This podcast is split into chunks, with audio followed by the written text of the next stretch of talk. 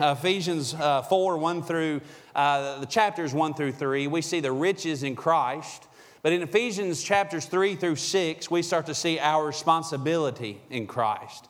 Uh, 1 through 3 is shouting grounds. Uh, before the foundations of the world, we see the redemption plan that God laid out. Uh, we see that I was dead, but God was rich in His mercy and He so loved us. Uh, not only that, we received a gift that was free, that whosoever shall call upon the name of the Lord, that free gift of salvation for whoever wants it, God says it's there for you. Not only that, we learned that God was willing to use us to build His church. Not only that, that everyone who has been saved becomes one body, unified and it doesn't matter if you are Greek, it doesn't matter if you're a Jew, it doesn't matter if you're a Gentile. We are all partakers in His promises going forward. Amen? Ain't that in a marvelous first chapters that you got to see? That is absolutely the most shouting ground that we should have. That that is us. That we have been adopted into the family of God and we get to take part. Guys, that is a shouting ground. In, first, in 3 through 6, though, we start talking about what we are supposed to do while we are here. Ephesians 2.10 says, For God has ordained that we are to walk. What does that mean? It is glorious to think about all that Jesus has done. It's eh, wonderful to talk about the mountaintop experiences. And it's awesome to sit here at Hillcrest Baptist Church on a Sunday morning and shout that we have been adopted into the family. Uh, one of these days, I'm going to get to go to heaven, and it's all about Jesus. And it's awesome to sing about Jesus. It's awesome to hear about Jesus. It's awesome to worship Jesus. It's awesome to praise Jesus. It's awesome to do all those things, ain't it?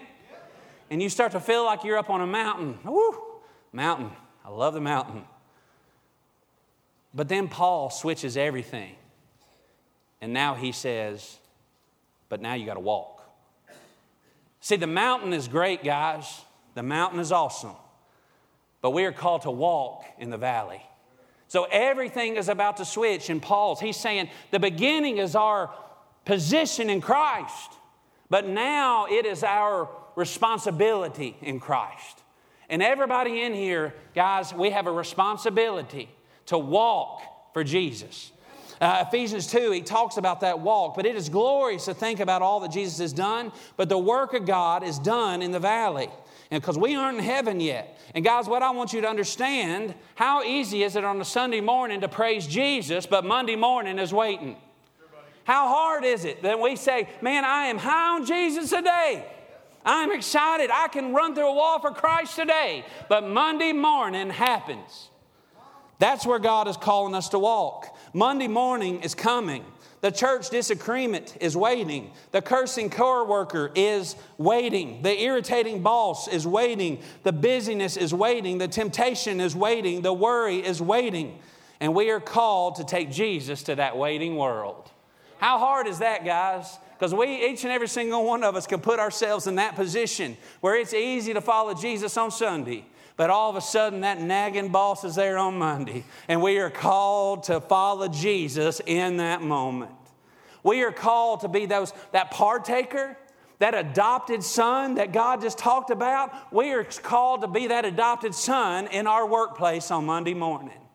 And not only that, we're called to be that adopted worker right here in this church. And guys, that is his goal to, for us to be talking about unity. We are called to take Jesus to the waiting world, and you must be walking worthy of your calling. Uh, walking means how we are conducting our everyday lives.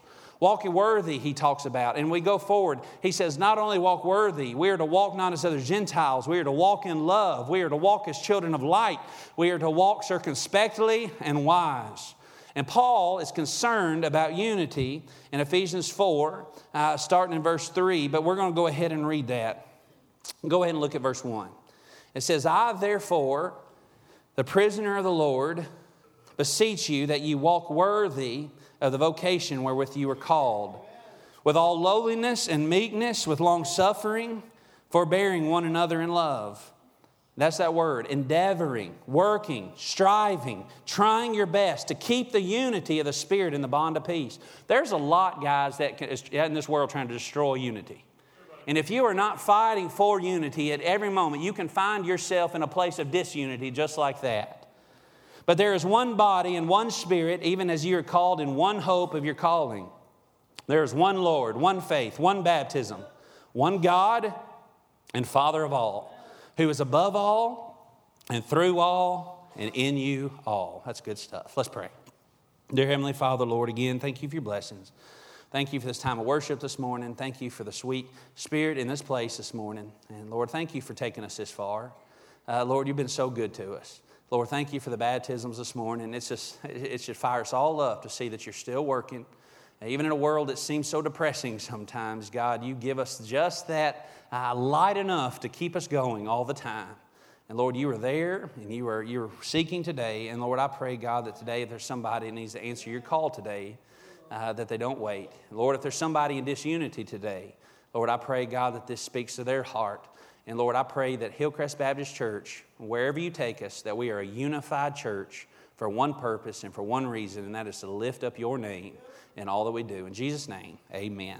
But Paul is concerned about unity. Look in verse 3. It says, endeavoring to keep the unity of the Spirit and bond of peace.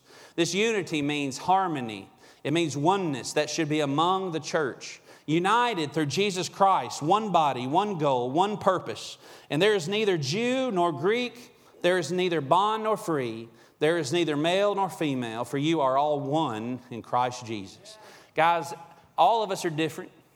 All of us, if you ask everybody in here, you say, well, is a, does a believer ever get on your nerves sometimes? Every one of us will say, Amen. Yes, it does. Yes, they do. You say, well, Brandon, do you ever get on, uh, you get on my nerves sometimes. Okay, I do. Yeah, amen. Every single one of us are different. Every single one of us come from different places. Every one of us are raised different. Every single one of us come from all kinds of places. But for whatever reason, God saved each and every single person that's here that's ever been saved. God then in that moment put us together. And every single time you baptize somebody, you say, my brother or my sister. And that's what we are to each other. Now, I know that sisters and brothers fight. I will testify to that, that I had a sorry sister. But I'm going to tell you, but that doesn't mean that I don't love her, even though that I, like I should. Amen? She's going to fight me for that. Anyways. But we are united in blood. And there's nothing that can, we can get upset, we can fight, we can do anything. And I was such a good little brother, y'all. I was such a good little brother. But at the end of the day, that was my sister. And we could fight and we could argue and we could get mad and she could storm and, and, kick me in the ribs and everything else. But at the end of the day, if somebody else came to her and said something about her, that's my sister. And don't you dare say anything about her. Y'all with me? And I'm telling you, Christians today, we can get mad at one another. We can fight one another. We can have disunity with one another. We can get irritated at one another. But there should be a time and a place where I'm telling you, at the end of it all, we should stand in unity for one another. Amen?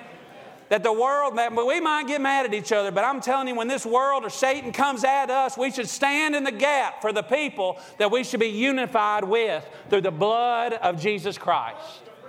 And I believe that as close as me and my sister are by blood, I am as close to Brother Terry by blood. Amen. That is my brother in Christ. And I'm going to tell you, I will use him for an example again. There's a lot of times he could have used, uh, got a little impatient with me when I was a young 18 year old boy. But now I see him as a mentor and how good God is. Amen. But that is that unity that we have, the harmony, the oneness that should be among the church, united through Jesus Christ. But we have to fight for it. Unity, eh, eh, we got to fight for unity in an ununified world. God's people must guard up and be together. How do we do it? Do we get rid of those who disagree? Guys, this is something I want us to look at. There's a lot of times we think I can have unity as long as I can get rid of all the people that are ununified against me. True or not true? That's not true unity. We are unified when we can bring that brother up that's not living the way he should and bring him along with us. Amen? The, the goal should not be if I can be unified, the only way that I can be unified is to get rid of a bunch of people that aren't unified. More than likely, you ain't unified. I can be unified as long as you agree with me. That's not true unity. Not everybody's always going to agree with you, but we are unified through Jesus Christ. And there should be a way that we can find unity together through Jesus. And it might, we might have to argue. We might get in a mad. But at the end of the day, you better make up because you're brothers and sisters in Christ. Amen. But the word tells us how we can have unity. And Paul says it best. Look in verse 2. These are not the most popular messages because we always want to be like, man, I'm big and I'm strong and I'm going to tell everybody what I think. Sometimes you need to hush. Sometimes you just need to be quiet. Sometimes we get uh, the talking when we shouldn't be talking. Sometimes God says, just be meek and hush, and I'll fight your battles for you. Amen. But I says, I therefore, the prisoner of the Lord. Who else in here could call themselves a prisoner of the Lord? Beseech you that you walk worthy of your vocation where you are called, with all lowliness and meekness and long suffering, what does that say? Forbearing one another in love. He says we should be, if we are going to have unity in our churches, we are to be have a lowliness, which means a mind brought low. It means the opposite of pride. There is nothing more of a hindrance to the presence of God than pride. And guys, every single one of us, when we fight the flesh, we fight pride so many times. Who else in here could witness to say, man, I've been there? Well, all of a sudden, I'm trying to walk in humility, but then that pride starts to raise up in yourself. And you just say, I'm just going to do it my way, Lord. I'm just going to do it my way. I'm just going to tell them what I think. Amen. But I'm going to tell you, there should be a time where we have a lowliness in mind. If anybody is humble, it should be a Christian who has been so low to a point that they had to receive Jesus because they were flat on their back when nowhere to go. But so many times we forget where we were flat on our back the moment that Jesus saved us we forget that moment of humility when we walked to that altar, or, or, we were in that seat, or maybe we were around a kitchen table, or maybe we were with our mom and dad, maybe we were with a preacher, maybe we were with anybody, wherever, maybe you were with a friend. But that moment that God saved you and the tears started to roll down your cheeks, and you realized that you're a lost sinner and that Jesus is the only one that can save you, and all of a sudden you said, Lord, I'm coming to you, trusting only you to save me. And Lord, I'll go where you want me to go, I'll be with what you want me to be. I'll say what you want me to say. And then all of a sudden, we forget every bit of it. And that was just a moment. God saved us. But then that flesh starts to rise again. In that moment of lostness, you were the most meek person in the world. You would have done anything that God asked you to do. His will be done. And that's what meekness is. It's somebody that is willing to follow the will of God no matter what. Which really, and we're going to get to that, is the strongest person that you're ever going to meet. But it is the opposite of pride. Proverbs 11, 2 says, When pride cometh, then cometh shame. But with the lowly is wisdom. Y'all listen to that? Lowly is wisdom. When pride cometh, then cometh shame, but with lowly is wisdom. The Bible says that pride is an abomination it is followed by destruction, deception, resistance. In our churches, our schools need less people with all the answers, they need less people with all the intellect, and they need more humility. Are y'all with me on that? So many people got all the answers. Every time you cut on the TV, there's somebody with the answers. But you know what we don't see? Humility. We don't see somebody that's just on their knees a praying for God to do something. Amen. We don't see those people that say, I have no clue what to do, but I know a God who does know what to do. And I'm going to hit my knees again and say that Jesus knows what to do. And I know nothing. I'm just an old lost sinner, but I know God saved me and I know that He can save the world. Amen. But so many times Christians want to well up and say, I got the answer. I do got the answer. Jesus. He's the only answer. But we need more humility that relies on God every step as they walk. My friend, whoever you are today, whatever way you're walking, whatever ministry you're doing, be careful that pride does not take the place of God. Because wherever God is taking you, it's because God has put you there. And God puts you there, God can take it away just like that too. And so many times we start right we start in humility. We start saying, God, I'm doing this the way that you want me to do it. This is only for you. But before you know it, our power and our strength starts to cut in, and we all of a sudden think that it has something to do with us. And as much as God has trusted it with us, He might say, I don't trust you with it no more. And guys, we must continue to follow Him no matter where we go and no matter how successful we have become, because our success only becomes uh, because of Him and what He's been able to give us and what He has given us. But the opposite of pride, there's nothing more of a hindrance to the presence of God than pride. And what we talk about is God every step. More humility is what we need. Unity is when a Christian starts to esteem others more than himself. We can't, we can be so self consumed that we don't look any different than lost people. And I mean that. So many times the church is more self consumed than the lost world around us. My wants, my needs, paint the way I want it to look, pews the way I want it to look. Don't change. It's got to fit my parameters. And as long as it fits my parameters, I'm good. And we can be as self consumed with us as the lost world around us. And I'm sitting there telling you guys if God has taken you this far, He's going to take you to the other side. He has seen you this far. He is not going to all of a sudden get off board. It's us that try to jump off of what He's doing instead of us following what He's doing. Amen? This past week, I was in a restaurant. You ever have God just thump you in the head? You ever have the Lord just convict your heart and you're like, oh, me? I was at a restaurant with Gina and the girls, and uh, we were in this little Japanese restaurant across town. And we were in there and we, we walked in, and there was this lady and man, and they were speaking uh, to the workers. And they were speaking in Indonesian. I didn't know that that's what they were speaking, but they were speaking in Indonesian. And in my flesh, I'm just like, quit talking and let me get to my food. I'm hungry. I've had a hard day. Why don't you just step out of the side and y'all can go talk somewhere else? You know, anybody else been there? Yeah, yeah, you have. Come on. And I'm sitting there watching them talk. I'm sitting there watching them, and I'm not paying much attention. And I'm like, okay, that's cool. They, they know Indonesian, you know, whatever. A few minutes goes by. I go to get my ice out of my cup. Gracie spills it everywhere. Ice goes everywhere. I'm yelling at my daughter. Y'all been there too, amen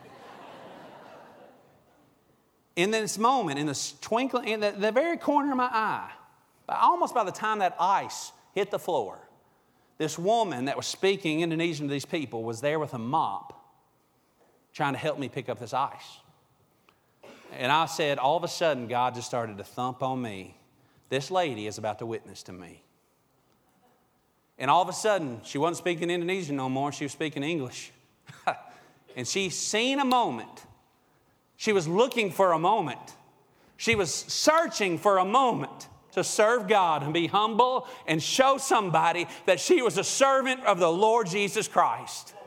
And I'm sitting here yelling at my daughter, worrying about my food, and all of a sudden this woman comes up to me and she says, Do you know Jesus? Amen, I do, but I need to go repent. And that struck up a whole conversation. She was a missionary for 30 years to Indonesia. And that struck up, and I'm like, well, I'm a pastor at Hillcrest Baptist Church. I'm a youth pastor at Hillcrest. mm. And as we talked, she said, I'm a, I'm a, I'm a, I, I, me and my husband were missionaries to Indonesia. And guess what? We're retired now. But guess what? These people are Indonesian, that's who we used to, that's who we used to witness to. And God has given them in our path. And guess what? She was excited. She said, they don't go to church, they don't work on Sundays. And I think we can get them into church.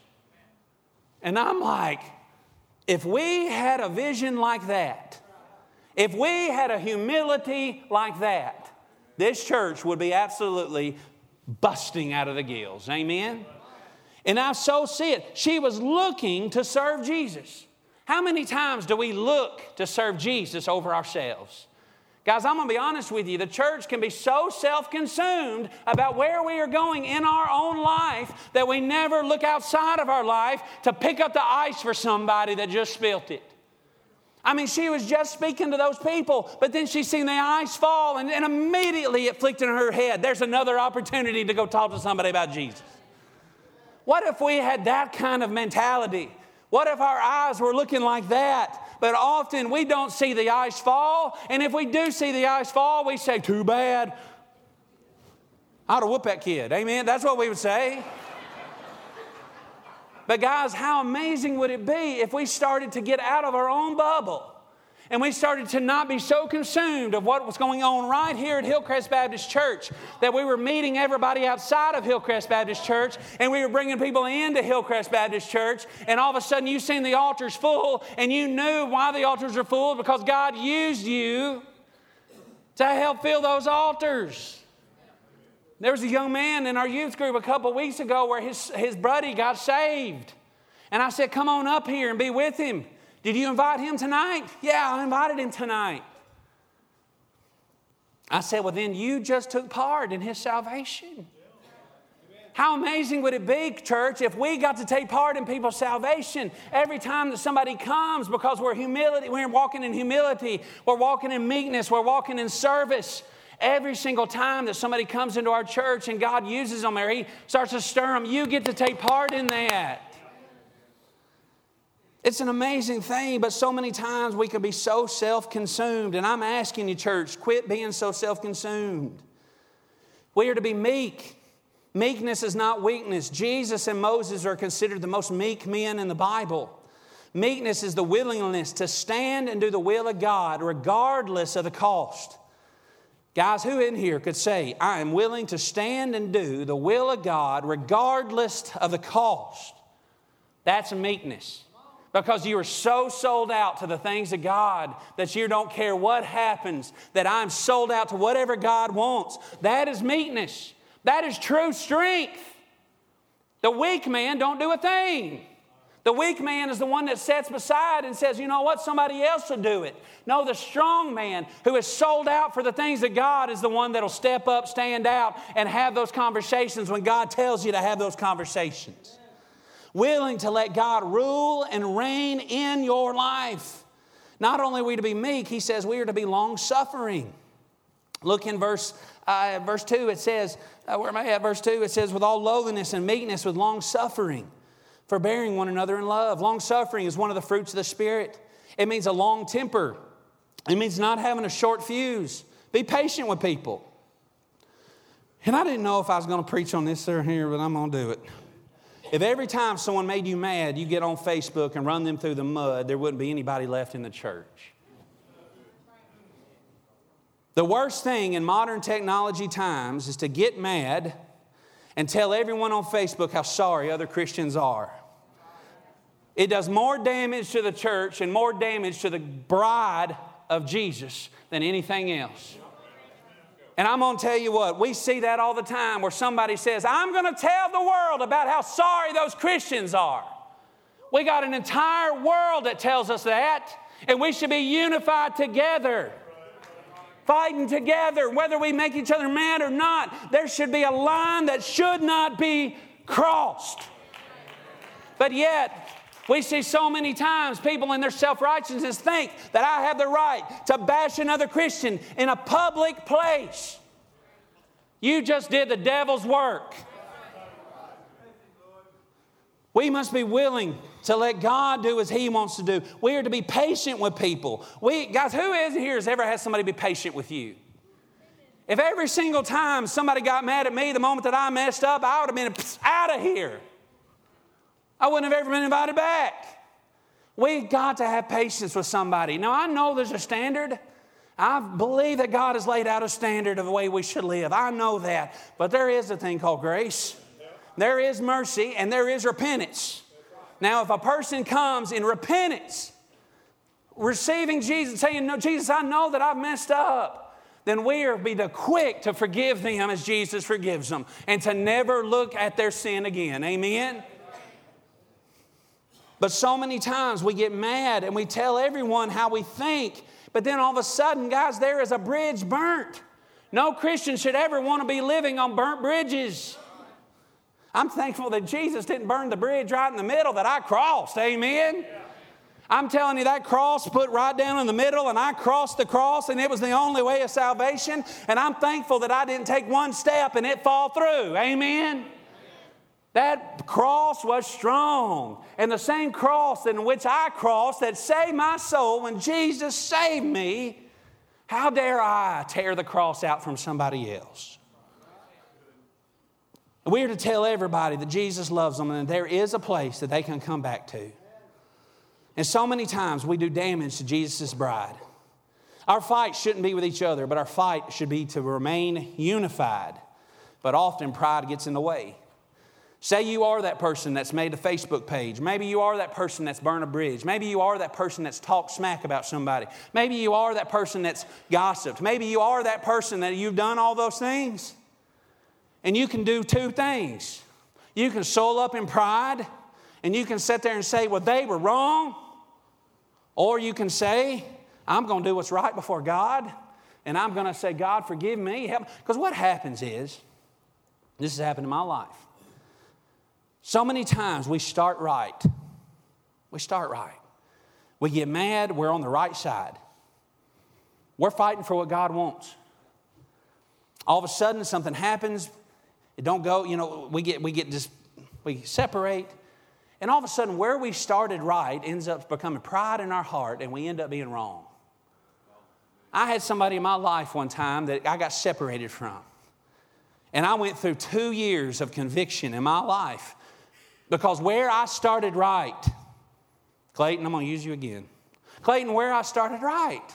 I was right. I was right in the argument. It was I was the one that was correct. But before you know it, I was the one gone. And before you know it, I was the one doing the talking. Before you know it, I was the one doing the gossiping. Before you know it, they were the ones that I couldn't get out of my heart because I kept thinking of them all the time, and it was tearing the peace and joy out of my life. And there came a time, I've shared this with you guys. I had surrendered to the ministry. I was trying to preach, and nobody was calling. Nobody was giving me an opportunity. Nobody was saying, Come preach for me. It was the well had run completely dry. And all the while on that route truck, I was putting bitterness in my heart, blaming everybody else for my problems, blaming everybody else how wrong they were and how bad they were to me. And there came a point where God's conviction fell over me. And I hit my knees in that route truck. And I said, God, I can soil up and die in my pride to never be used by you. Or I can call that person and say, Forgive me for the bitterness that is built up in my heart for you. And in that moment, I called that person I said, I'm sorry, brother. I was run out, you know, I was the one that was wronged. But I had to say, I'm sorry. And in that moment, everything that was over my heart left. It was like it was a release off of me. And all of a sudden, man, I didn't have no bitterness anymore. All of a sudden, I didn't care if they liked me or not. I knew that I liked them just fine, and I had asked for forgiveness, and God had set me free. And the next day, I got my first call to preach. And I believe God was waiting on me to get that right. But so many times we soul up in pride. Let your pride go, no matter how small it is or how big it is. Get rid of the pride so God can use you. They might tell you that I don't forgive you, I don't like you. What it don't matter what they say. What matters is what you do. John 17, 21 says that they all may be as one as thou, Father, art in me and I in thee, that they also may be one in us, that the world may believe that thou hast sent me. The reason why we should be one in Christ is that the world can see our oneness, that they're not seeing two, that they're not seeing division. When the lost world looks into the church, they should see unity as one. And we're going to see that God says there's a lot of singular in this Bible, not double endeavoring, working to do one's best, as making haste to do it. And so, whatever is going on in your life today, whatever is hindering your life today, if it's sin, if it's pride, if it's a relationship, I don't know what it is, but whatever is hindering the presence of God in your life right now, this moment, endeavor to get through it and to get over it and to leave it behind endeavoring, working to do one's best, and making haste. Do not wait. You have a problem, don't wait till it sinks into your heart. So many times it sinks into our heart, and our heart grows a little harder and a little harder and a little harder and a little harder. Guys, a hard heart is a dangerous place to be. But look in verse 3 again. It says, endeavoring to keep the unity of the Spirit in the bond of peace. I love this. There's one body, there's one Spirit, even as you are called, and there's one hope of your calling. There's one Lord, one faith, one baptism, one God and Father of all, who is above all and through all and in you all.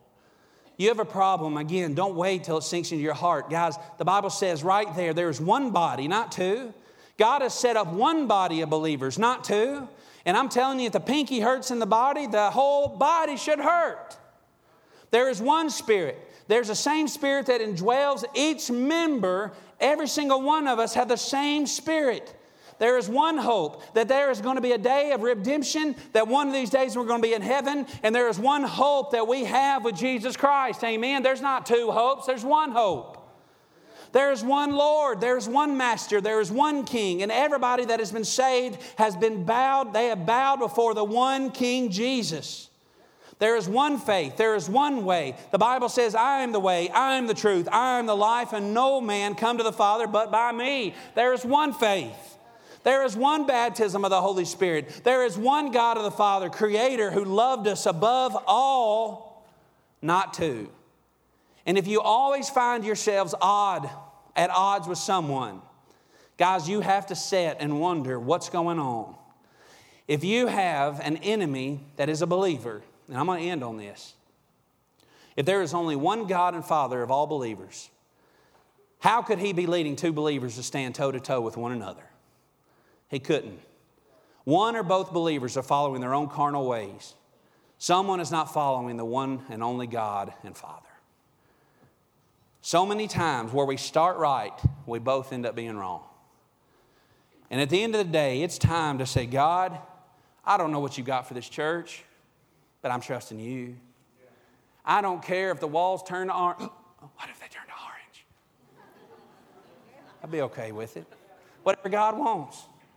As long as we are in the parameters of God's word and His word is being preached and God is being glorified and God is being lifted, God's going to take care of the rest. Amen. But whatever God has, and maybe you have something in your, right here, maybe you got something you're holding over somebody. The presence of God can't be felt when we're living in sin. And so many times we think of sin as, oh, lust and all. Yes, those things too. You repent and leave them behind. They're killing you. They're killing you. But there's so much more to it. So many times we think that's what sin is, but often pride is the number one thing that keeps us from God more than anything else.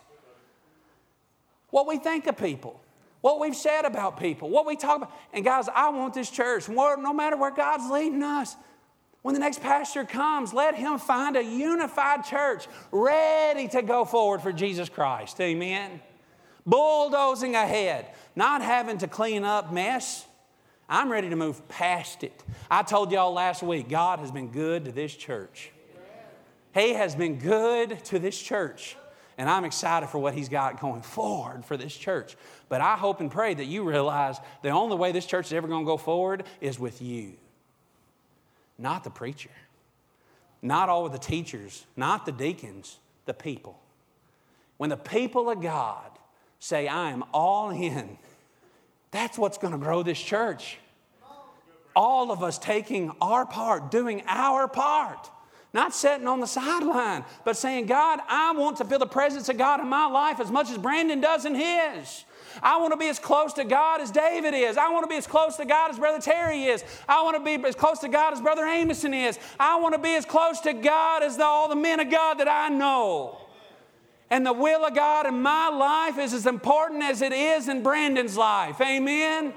The will of God in your life is just as important as any preacher. In fact, I believe God might use you more. So do not think that where you are in your life isn't important. There's a reason why God don't call us all to be preachers. He calls so many to be servants, to go. And just like I use the men in the security, they were preachers. They were missionaries. They were as a part of God's mission in that moment as any preacher I've ever seen in my life. And what if the church said, I want to be that? I'm going to be looking to serve God, looking for the moments, and I'm going to go after it. Whatever God's calling you to do today, you come. If God's calling you to be a part of this church, you come. If God's calling you to be saved today, you say, Brandon, I've never been saved. I've never trusted Jesus to save me. I've sat here week after week. I've sat here day after day. I've sat here every single Sunday, and I leave in my pride every single Sunday. But I'm telling you, my friend, if God is calling you by name, you remember that moment, Miss Jandy? Amen. You can have that moment too. When Jesus saves your soul and you believe by Him by faith and you trust in all of what He's done, and that it has nothing to do with you and it has all to do with Him. But you got to let go of you to do it. God, it ain't about me, it's all about you. And maybe God's just calling you to come to this altar. Maybe you hadn't been to the altar in a long time. This is a place of humility. This is not a place of show. If you come up to this place for a place of show, stay in your seat. But this is a place of humility. This is a place where I say, I don't care what the people think, I care what God thinks, and I want to hit my knees just like Paul did. And so, whatever God's calling you to do, you come.